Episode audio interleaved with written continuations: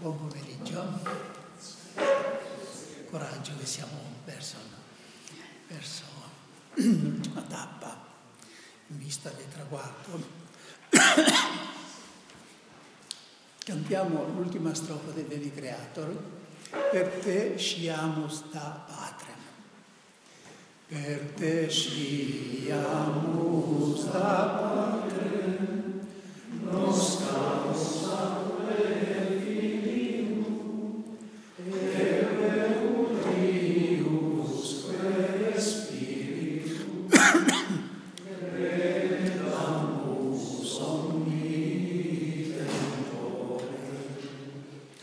Fa che per mezzo tuo conosciamo il Padre, conosciamo anche il Figlio e crediamo in te che sei lo Spirito del Padre e del Figlio. Tradotto così è molto banale, ma questa strofa ha un posto rilevante nell'inno perché ci presenta lo Spirito Santo nei rapporti con la Trinità, come colui che ci fa conoscere il Padre, ci fa conoscere il Cristo, come colui che illumina tutto, illumina eh, Dio, la storia della salvezza e noi stessi. Vorrei un pochettino soffermarmi su proprio la prima riga di questa strofa. Per te sciamo sta Padre. Lo Spirito Santo ci dà la vera conoscenza di Dio Padre. Una volta si diceva che lo Spirito Santo era il grande sconosciuto della Trinità. Forse oggi non possiamo più dirlo, è il Padre il grande sconosciuto, forse anche rifiutato nella Trinità.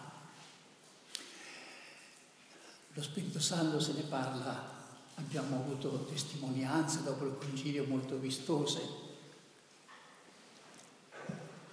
Se esaminiamo, avessimo la possibilità di eh, fare una specie di psicanalisi no? per vedere qual è l'idea di Dio che c'è eh, nel profondo del cuore degli uomini, avremmo una sorpresa perché l'idea di Dio Padre che portiamo dentro di noi non è quella che aveva Gesù. È, l'idea di un Dio giudice, di un Dio padrone,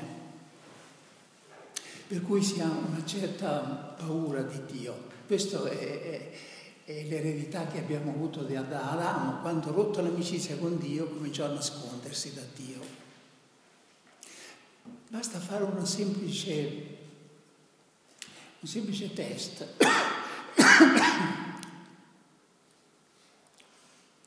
Basta, scusate, basta chiedersi quali sentimenti suscita nel me, quali reazioni quando nel Padre nostro arrivo a dire sia fatta la tua volontà. Se potessimo in quel momento vederci dentro, noi vedremmo che è l'atteggiamento di chi dice se non si può fare a meno sia fatta la tua volontà, la rassegnazione. Non si pensa che la volontà di Dio è tutta amore, la volontà d'amore. Ho conosciuto un cappellano che mi diceva che c'era un malato nell'ospedale che non assolutamente non, non diceva questa parola del Padre nostro, perché gli sembrava che dire questo significava accettare la sua malattia, di essere fatta la tua volontà.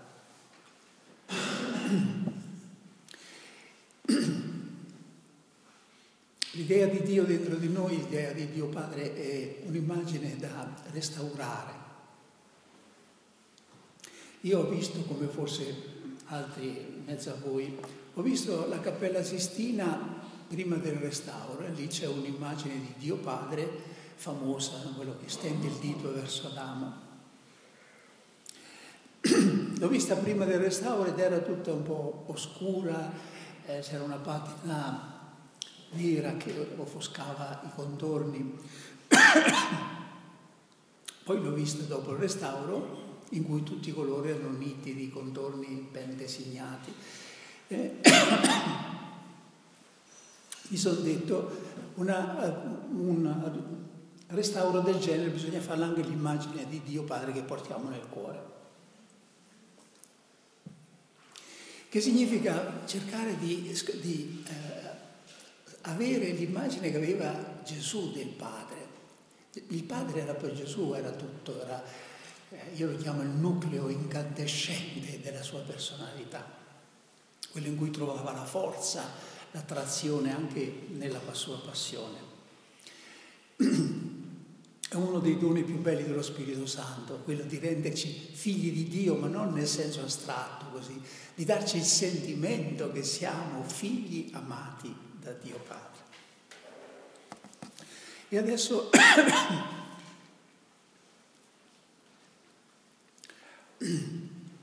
voi vi domanderete come mai questa, questa tosse così fastidiosa per me e per voi. E non è neppure, neppure bronchite, è che mi dicono i medici che le mie corde vocali sono un po' collassate. Eh, ho chiacchierato troppo nella mia vita, in altre parole e forse poi ho chiacchierato male, non ho imparato fin da giovane una tecnica giusta di respiro, per cui parlo di, mi, dice, mi diceva una, una, dottoressa, come chi guida la macchina col freno a mano tirato, non, non, non ha fiato la via mia. Ma adesso è un po' troppo tardi per rimettermi a rifare la, la rieducazione della voce. Non è che sempre così, questi, questi, è probabilmente il cambiamento di stagione che mi ha mi ha ulteriormente aggravato la situazione. Di solito con l'aiuto del microfono riesco a parlare abbastanza normalmente, tanto che fra pochi giorni dovrò parlare anche al Papa. E il Signore ha scelto voi per fare un po' le vittime, le cavie in questa situazione. Ma io spero che la parola di Dio passi lo stesso, passi attraverso tutta la debolezza umana.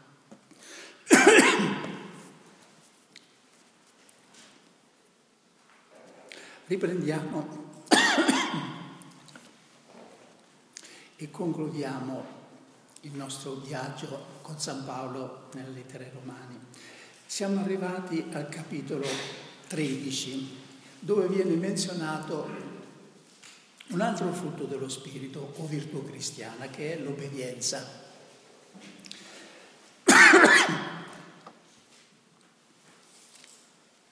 Ciascuno sia sottomesso alle autorità costituite, poiché non c'è autorità se non da Dio e quelle che esistono sono stabilite da Dio. Quindi chi si oppone all'autorità si oppone all'ordine stabilito da Dio. San Paolo parla qui di una obbedienza particolare, l'obbedienza alle autorità civili. E questo era suggerito dal fatto che in quel momento il problema cruciale per i cristiani era decidere se dovevano obbedire alle autorità romane, sottomettersi alla, al potere dell'imperatore o invece unirsi a quelli che in Palestina stavano preparando la grande rivolta contro Roma. Fu una questione cruciale per, un po' come al tempo del nazismo per i cristiani tedeschi, se, se mettersi da una parte o resistere a, a, alla, all'andamento generale. E la, la Chiesa Apostolica, eh, basandosi sul detto di Gesù, date a Cesare quel che è di Cesare, a Dio quel che è di Dio, eh, decise che i cristiani dovevano obbedire a, a, allo Stato eh, fino al martirio, naturalmente non rinnegando la fede, ma per il resto pagare le tasse come, come eh, tutti gli altri. Evidentemente questo è un aspetto dell'obbedienza che ancora oggi è valido, l'obbedienza alle autorità civili, ma non è il più essenziale. Per capire il fondamento vero dell'obbedienza bisogna guardare a Cristo, al modello. E di Gesù la lettera ai Romani ci ha detto che per l'obbedienza di un solo uomo tutti sono stati costituiti giusti, che vuol dire che la, tutta l'opera della salvezza riposa sull'obbedienza di Cristo. San Paolo insiste soprattutto sull'obbedienza di Gesù nella morte, obbediente fino alla morte. Giovanni ci fa vedere come l'obbedienza era il tessuto connettivo di tutta la vita di Gesù. Io faccio sempre quello che piace al Padre.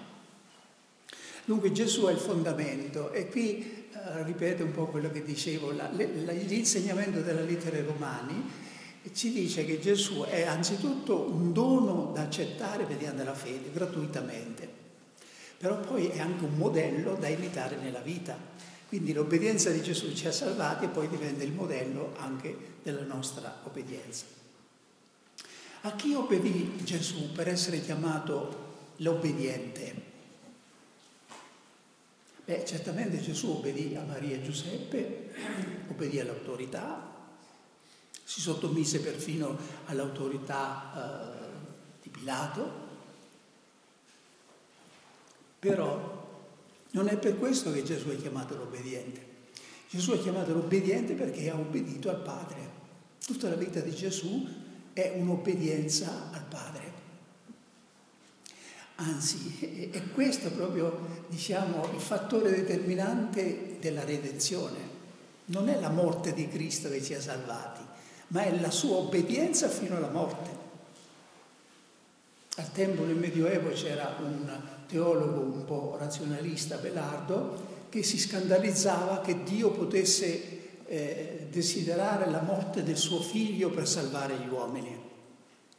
San Bernardo, che aveva un senso più spirituale, rispose non mors placuit, sed voluntas sponte morientis, che vuol dire non è la morte in se stessa come fatto brutto che piacque a Dio, ma lo, la, la, volontà di morire spontaneamente per, per noi, per obbedienza. Quindi è l'obbedienza che ci ha salvati. e noi dobbiamo imitare Gesù proprio in questo, carissimi amici, nell'obbedire a Dio. Dopo il concilio fu scritto un libro, L'obbedienza non è più una virtù. Era entrata in crisi, si parlava di obbedienza dialogata, ma era la, una virtù in crisi. E la crisi è che si era smarrito il fondamento vero dell'obbedienza che dovremmo ritrovare questa sera, nonostante tutta, tutte le difficoltà di voce e di altro. Cioè il fondamento e, e l'obbedienza primordiale della nostra vita deve essere l'obbedienza a Dio, non alla regola, ai superiori, alle, alle costituzioni, queste tutte cose che vengono dopo. Se manca il senso di un'obbedienza a Dio, manca il filo che tiene insieme tutto, tutto, tutta la, la, la tela. E difatti io porto a questo proposito proprio l'esempio di quello che avviene con la ragnatela non è mia, Jorgensen, una, uno che ha scritto delle, delle parabole, ha questa immagine, dice il ragno tesse la tela soprattutto in certe circostanze, per esempio in autunno quando scende dall'albero e fa la tela su una siepe, allora c'è scendendo il ragno, eh, lascia un filo, poi a partire da questo filo tesse la sua, tra, la sua tela, tutta ben tesa, eh, da tutte le parti, col filo però dall'alto che continua a sostenerla dal centro. E se uno taglia uno dei fili laterali, il ragno, come ricompare, lo ripara e tutto ricomincia. Se uno taglia quel filo dall'alto, tutta la tela si affloscia. Ora l'obbedienza a Dio è il filo dall'alto che regge la, la, trama di tutte le nostre obbedienze, perché se noi ci facciamo caso, ognuno di noi è al centro di tutta una rete di obbedienze. Come religioso io devo obbedire al mio superiore locale, al provinciale, alla congregazione dei religiosi, al vescovo, al papa. E ognuno di noi, se ci pensa, ha tante, tante obbedienze da fare, la regola. Ma tutte queste obbedienze devono essere sorrette dall'obbedienza a Dio.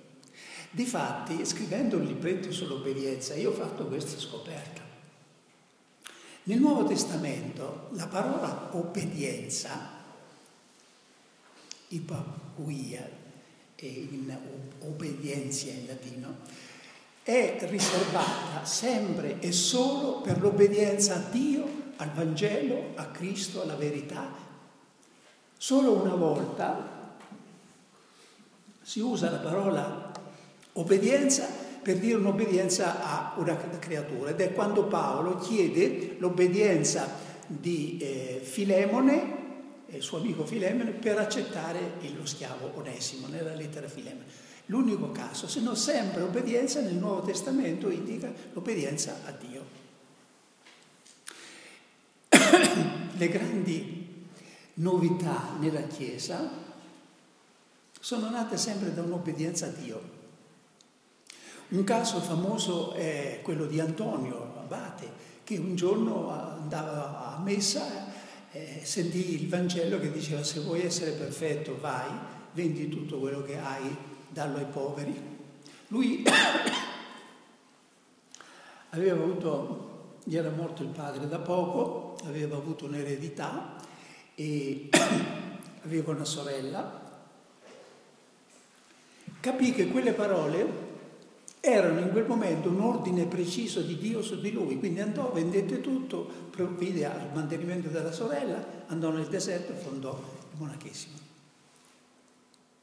Il movimento francescano pure è nato da un'obbedienza a Dio. Un giorno Francesco si era convertito ma non sapeva ancora cosa fare. Con un compagno andò in una chiesa e lì c'era il Vangelo che diceva andate, non portate né, né, né sacca, né bisaccia, né, né denaro eh, con una sulla tunica. E lui si voltò al Bernardo, frate Bernardo e disse senti, questo è quello che il Signore vuole da noi. E nel testamento dice che eh, andò dal, dal Papa per farsi confermare questa questa regola, che era, era un'obbedienza a Dio. Come si fa a obbedire a Dio, direte voi? Eh, è facile, qualcuno dice è facile obbedire a Dio, gli si può far dire quello che si vuole, non è proprio vero. Anzitutto obbedire a Dio significa obbedire all'ispira- alle ispirazioni, perché Dio parla delicatamente, non, non, non forza la nostra eh, libertà. Quindi bisogna stare, essere sensibili alle ispirazioni. Cosa sono le ispirazioni? Una propensione che ti spinge da una certa parte a fare una certa cosa o a non fare una certa cosa. Però lo spirito ti fa riconoscere se questa, questa propensione viene da te, dal tuo orgoglio, ci sono dei segni evidenti eh, che ti fanno capire se la propensione è nella volontà di Dio, invece se è uno sfogo tuo, eh, dunque le, le, l'obbedienza alle ispirazioni. Poi un altro modo è quello di presentare le questioni a Dio. Cioè, prima di decidere una certa cosa, perfino prima di decidere di chiedere un permesso ai superiori, mettersi un po' in preghiera e presentare a Dio la questione devi fare un acquisto, devi fare una domanda, devi fare una, una, una nomina, che so, sono tante cose anche piccole. No? Allora, prima di partire in quarta e, e, e, e, fare la cosa, mettiti un po' in preghiera, presenta la questione a Dio e aspetta, aspetta che dentro di te nasca un movimento, qualcosa che ti dica qual è la cosa che è nella direzione della volontà di Dio. Certo che non, non, c'è da aspettarsi che ci sia una risposta, che Dio ti dica fai questo, fai... non importa. Anche se tu non avessi nessuna risposta, il fatto che ti sei spogliato della tua autonomia e hai permesso a Dio di dire la sua, quello che farai dopo è obbedienza. Un altro modo di, di fare questa obbedienza a Dio è quello di stare attenti alle parole di Dio perché tra le parole di Dio che ascoltiamo ogni giorno ci può essere una che è una, una letterina di Dio per noi, proprio specifica. E, e, la riconosci subito perché dici questo è per me. Quante volte a me è capitato di dire ah, questo è per me. Un esempio banale, eh, una volta in comunità, specialmente un tempo, si aveva la biancheria, si faceva il bucato in comune. Allora una volta dopo il bucato mi accorsi che mi mancava un, un capo della, della, mia biancheria e subito dentro di me la reazione istintiva è di chiedere chi l'aveva preso farmelo restituire. Cosa legittima, vero?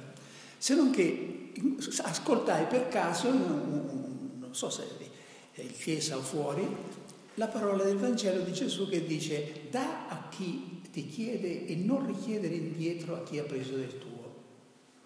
Io capii immediatamente, quello in quel momento era la volontà di Dio di non stare lì a richiedere, a esigere la restituzione, ma accettare la... la... Ma questo è per dire eh, nel piccolo. Una volta predicavo una missione in Australia e nell'ultimo giorno venne un, un operaio, una persona semplicissima, che mi disse, padre, eh, io ho un problema nella mia famiglia. Abbiamo un ragazzo di 11 anni che non è battezzato e il problema è che mia moglie nel frattempo è diventata testimone di Geova, quindi non vuole sentire parlare di battesimo. Però quando ci siamo sposati eravamo cattolici, abbiamo promesso di educare nella Chiesa i figli, che devo fare? Io gli dissi, lasciami riflettere questa notte, torno domani mattina e vedremo quello che il Signore ci suggerisce. Il giorno dopo questo uomo viene da me e da lontano lo vedo molto sereno, mi dice padre ho trovato la soluzione. Io mi sentii sollevato perché io francamente non l'avevo trovata. Mi disse ieri sera sono tornato a casa, mi sono messo un po' in preghiera prima, poi ho aperto la Bibbia, deciso a prendere con la volontà di Dio il testo su cui sei caduto. E sono caduto sul testo dove Abramo porta il figlio Isacco all'immolazione. E ho visto che quando Abramo porta il figlio Isacco all'immolazione non dice niente a sua moglie. Aveva fatto un discernimento perfetto perché anche i maestri ebrei mettono in evidenza che Abramo non disse niente a Sara per paura che gli impedisse di obbedire al Signore battezzai io stesso il ragazzo, ma per dire quanti mezzi il Signore ha per farci capire qual è la sua volontà e, e allenarci, educarci. Quasi sempre il criterio più ovvio, più facile per distinguere se è una volontà di Dio o la mia e se è un po' contro quello che io vorrei fare, perché normalmente il nostro istinto è sempre quello di egoistico, quello di affermare noi stessi, la nostra volontà, il nostro io. Quindi un criterio, quanto più una cosa, diciamo pure, ti ripugna, tanto più c'è la probabilità che sia la volontà di Dio. Questa è un'obbedienza che possano fare tutti, l'obbedienza a Dio, anche i superiori, anzi soprattutto i superiori. Questa è un'obbedienza che possiamo fare sempre, di obbedienze veramente serie nella vita, ne capitano poche, anche per noi religiosi che abbiamo il voto di obbedienza. Di obbedienze serie ce ne capitano alcune nella vita, non molte, vero? Invece questa è un'obbedienza che si può fare sempre, sempre, ogni giorno, se tu ti alleni, Dio prende in mano eh, lui il governo della vita. Io l'ho capito anche questo con a mie spese. In un momento particolare nella vita, che poi ha deciso il resto della mia vita, perché io ero professore all'università, poi a un certo punto ho lasciato tutto, mi sono messo a fare il predicatore, prima ancora di ricevere la, nomina predicatore del Papa che avvenne nel 1980, vero? Allora in quel momento decisivo della mia vita, un giorno passeggiavo, ero negli Stati Uniti, passeggiavo nel parco di una, di una comunità e il Signore mi parlò attraverso un'immagine niente di, miracoloso, un'immagine interiore del cuore. Cioè io vidi interiormente, mi vidi come un uomo che stava sopra un cocchio e teneva le redini dei cavalli. E capii che quella era un'immagine di me come un uomo che voleva essere padrone della propria vita e decidere cosa fare, dove andare. A un certo punto fu come se Gesù, sempre in quella maniera semplice interiore, eh, saliva sopra il, ca- il carro mio fianco e con infinita delicatezza diceva, vuoi dare a me le redini della tua vita? Ci fu un momento di, di timore, di panico, perché capii che quello, per quanto delicato, era un momento decisivo. Però la grazia di Dio mi fece capire anche che era stolto da parte mia pensare di dover poter io controllare la mia vita, decidere della mia vita. Quindi disse dentro di me, sì Signore, prendi le redini della mia vita. Dico a voi questa piccolissima cosa perché credo, carissimi amici, che questo è un passo attraverso il quale dobbiamo passare tutti. E, non c'è un'età fissa della vita, sì, la professione religiosa può essere il momento, diciamo, esterno, rituale, può benissimo essere questo corso di esercizi per qualcuno, il momento in cui Gesù ti chiede vuoi dare a me le redini della tua vita? Ma dammele sul serio, non per scherzo. Che cosa vuol dire dare a Gesù le redini della propria vita? È come dire, eh, prendere sul serio Gesù Signore, dire che Gesù è Signore. E dire Gesù è Signore significa dargli e dagli carta bianca, dagli quella chiave che apre tutte le porte.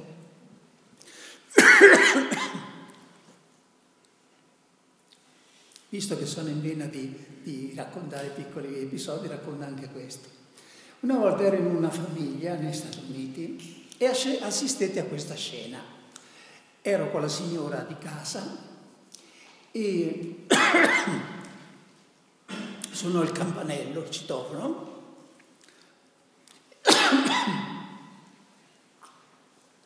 E lei si rese conto che c'era una visita che non aspettava.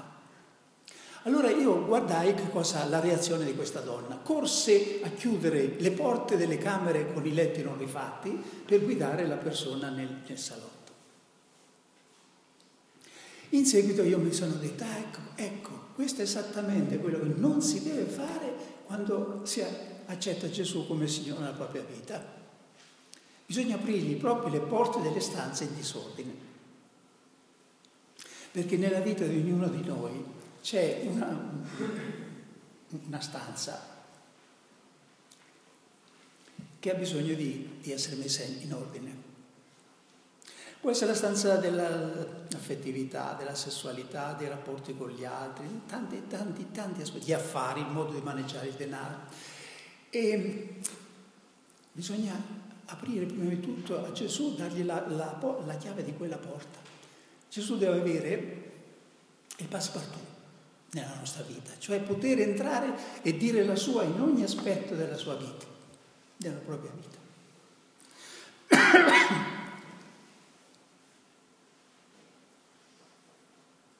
Abbiamo lasciato per ultimo una cosa che naturalmente eh, viene subito alla mente come un'obiezione. E allora l'obbedienza ai superiori, alla regola, alle costituzioni, è tutto, mm, eh, come dire, eh, scavalcato? No, no, assolutamente. Perché l'obbedienza a Dio passa proprio attraverso l'obbedienza ai superiori tu se decidi veramente di obbedire a Dio, sai che vuoi obbedire a Dio, ma non sai esattamente quello che Dio vuole da te in questa circostanza, nel tuo stato, in questo tuo ufficio. Allora ecco che la regola, i superiori ti dicono qual è in quel momento nel tuo stato la volontà di Dio. Ma allora lo fai non più per paura, semplicemente per legalismo, perché si deve fare, ma perché per attrazione. Per lo stesso motivo per cui Gesù obbediva al Padre.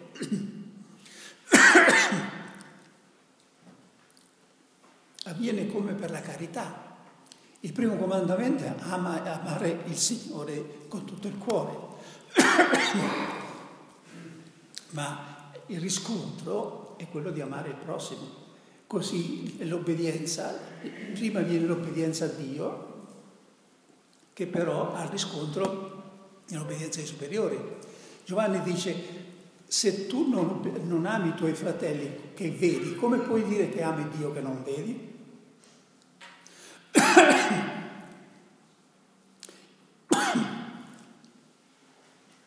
E la stessa cosa si deve dire per l'obbedienza. Se non obbedisci ai superiori che vedi, come puoi dire di obbedire a Dio che non vedi?